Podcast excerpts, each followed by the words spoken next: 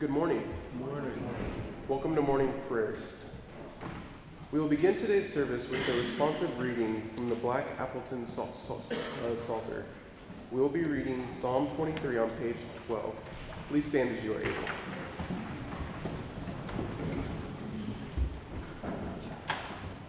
The Lord is my shepherd, I shall not want. He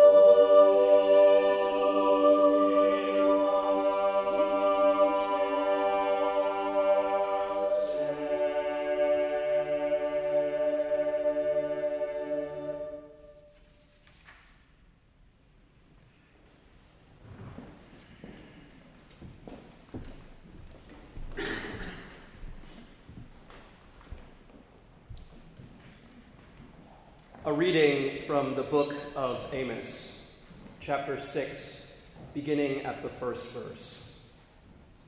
Alas for those who are at ease in Zion, and for those who feel secure on Mount Samaria, the notables of the first of the nations to whom the house of Israel resorts. Cross over to Calneh and see. From there go to Hamath the Great then go down to Gath of the Philistines. Are you better than these kingdoms? Or is your territory greater than their territory? O you that put far away the evil day and bring near a reign of violence? Therefore, they shall now be the first to go into exile, and the revelry of the loungers shall pass away. Good morning. One of the greatest gifts I have ever received is the ability to appreciate good music. My parents grew up at a time when music, like most other cultural institutions, radically expanded for different voices, instruments, and styles. Some of my greatest childhood memories, then, are of listening to this incredible music. James Taylor, Carole King, Fleetwood Mac, Crosby, Stills, Nash and Young, and Van Morrison were among the prophets of my upbringing. These artists, in their profound depth, spoke to the human experience. As American society shows increasing parallels to the 1960s and 1970s, fracture, discord, apprehension, to name a few, I have found myself going back to the music of my childhood. There is one artist in particular to whom I have turned in recent months Bob Dylan. No matter what happened, Dylan sang about it. Medgar Evers' murder, police brutality, the civil rights movement, the war in Vietnam. Dylan covered it all, and it is his prodigious 1963, With God on Our Side, that I've played on repeat these past few weeks. The song in its seven minutes, is a comprehensive history of the United States, as told to most young Americans. And that's probably why it's attractive to me, a history concentrator here at Harvard. In every verse, God is on America's side. It is no doubt critical of this perspective, and this criticism becomes more evident in the final verses. I've learned to hate Russians all through my whole life. If another war starts, it's them we must fight. To hate them and fear them, to run and to hide and accept it all bravely with God on my side. But now we got weapons of the chemical dust. If fire them we're forced to, then fire them we must. One push of the button and a shot the world wide, and you never ask questions when God's on your side. The echoes are deafening.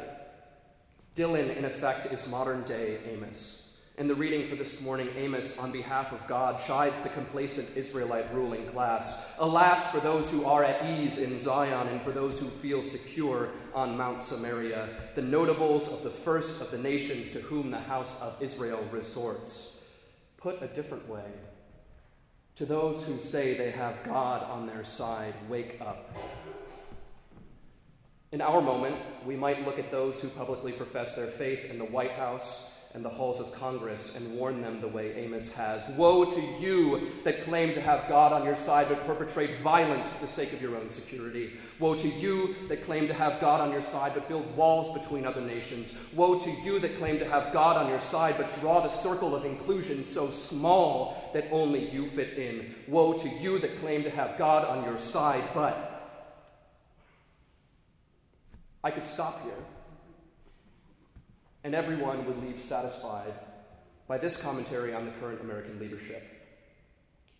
But I can't stop.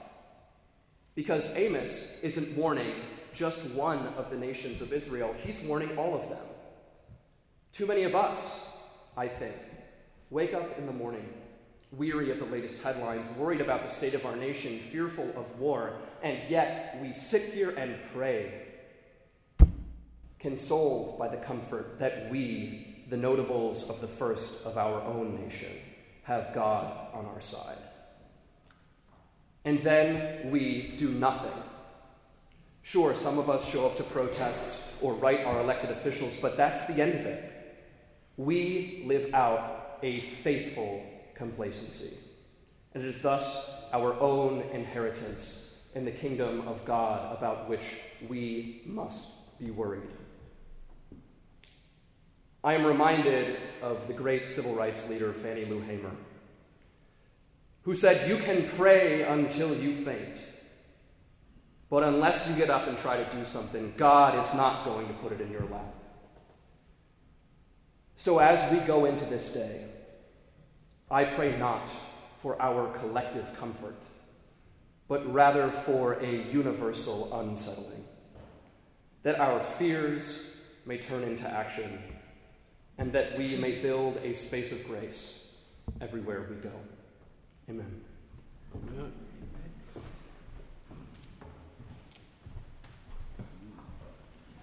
Would you please join in a posture of prayer in reciting the Lord's Prayer, which can be found on the back of your program? Our Father, who art in heaven, hallowed be thy name. Thy kingdom come, thy will be done, on earth as it is in heaven. Give us this day our daily bread, and forgive us our trespasses, as we forgive those who trespass against us. And lead us not into temptation, but deliver us from evil. For thine is the kingdom, and the power, and the glory, forever and ever. Amen. As you are able, please join for the singing of the hymn, This is My Song, O God of All the Nations, which can be found on page 29 of the Harvard Crimson Psalter.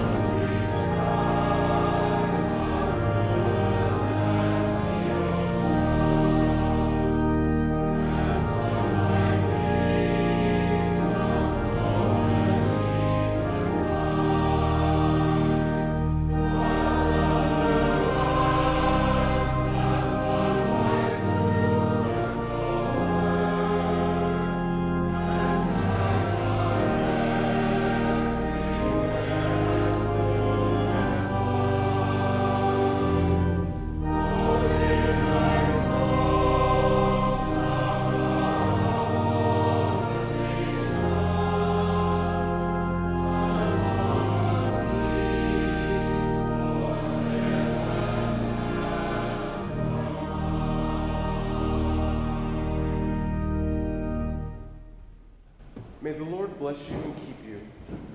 And may you leave here today in strength and power. And may in that power you find the strength to accomplish the good works that have been prepared for you today. Amen. Amen.